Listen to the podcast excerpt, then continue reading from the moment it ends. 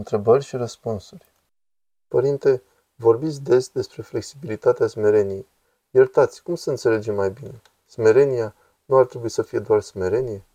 Ba da, însă smerenia se vede prin flexibilitatea care o generează. Cel care zice că e smerit și se încăpățânează pe poziția sa, se înșală. Adică vom fi cu adevărat smeriți, dacă într-o discuție, diferent, renunțăm la poziția noastră, chiar dacă logic știm că avem dreptate? Da, dacă nu e o problemă de credință. Cum elimini cel mai ușor mândria? Prin ascultare și o sândire de sine. Părinte, se poate reface sufletul făcut cioburi? Da, evident. Cu asta se ocupă biserica. E nevoie de timp. Părinte, ce sfaturi dați pentru cei cu atacuri de panică? Ce rugăciune să citim? Eu citesc acatistul acoperământul Maicii Domnului. E bine. Pe de altă parte, să nu gândim așa de mult și să nu acceptăm gândurile care vin. Să ne rugăm mai mult cu Doamne Iisuse și să avem o credință simplă.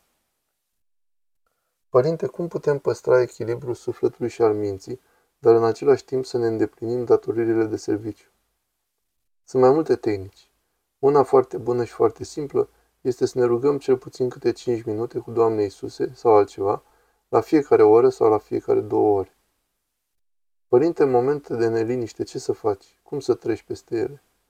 Rugăciune, credință și osteneală. De asemenea și spovedanie este foarte, foarte bună. Chiar munca cu mâinile ajută. Părinte, cum se pot curăți ochii sufletului? Prin ascultare și exactitate în viața duhovnicească. E nevoie de timp și atenție. Ce anume mă poate ajuta să nu o sândesc, mai ales la locul de muncă?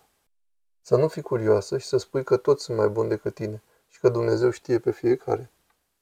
De ce uneori în timpul rugăciunii simt o greutate, de-abia pot face rugăciunea, iar alteori simt atât de mare pace și ușurare, parcă nici trup nu aș avea. E vorba de alternanțe ale harului și energiei demonice. Uneori acestea sunt provocate de faptele și gândurile noastre, alteori pur și simplu vin din căderea lui Adam. Prin multe încercări o să ajungem să ne cunoaștem mai mult pe noi înșine? Da, evident. Din cauza asta îngăduie Dumnezeu ispitele. Sfânta Scriptură ne îndeamnă să ne păzim inima de emoții puternice, precum frica, neiertarea, gelozia și sentimentul de vinovăție. De ce ne previne în privința acestor atât de des și în atâtea feluri? Pentru că pun stăpânire pe noi.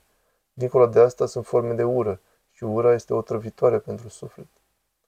Sfântul Isaac Sirul scrie, dacă iubești curăția, intră și lucrează în via inimii tale, dezrădăcinează din sufletul tău patimile, străduiește-te să nu cunoști răutatea omului.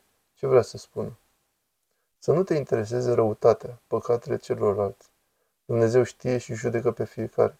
Noi să ne concentrăm pe noi înșine. Curiozitatea face foarte rău. Dumnezeu decide ce pedepse să dea pentru păcatele oamenilor? Dumnezeu nu dă pedepse.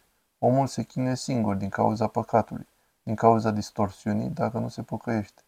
Câteodată, cu toată blândețea și bunătatea pe care o ai, Vine câte o ispită care te face să răbuvnești, iar tu știi asta și îți pare rău. Cum să ne înfrânăm?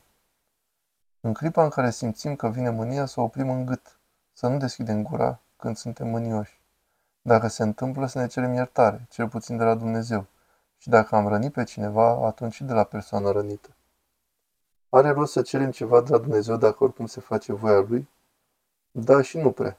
Într-adevăr, este cel mai bine să spunem, facă-se voia ta și astfel ne liniștim. Ce virtuți sunt specifice femeii? Puterea de mângâiere, dragostea, ascultare. Viața monahală este mai înaltă decât cea în căsătorie? Da, este o viață mai presus de fire.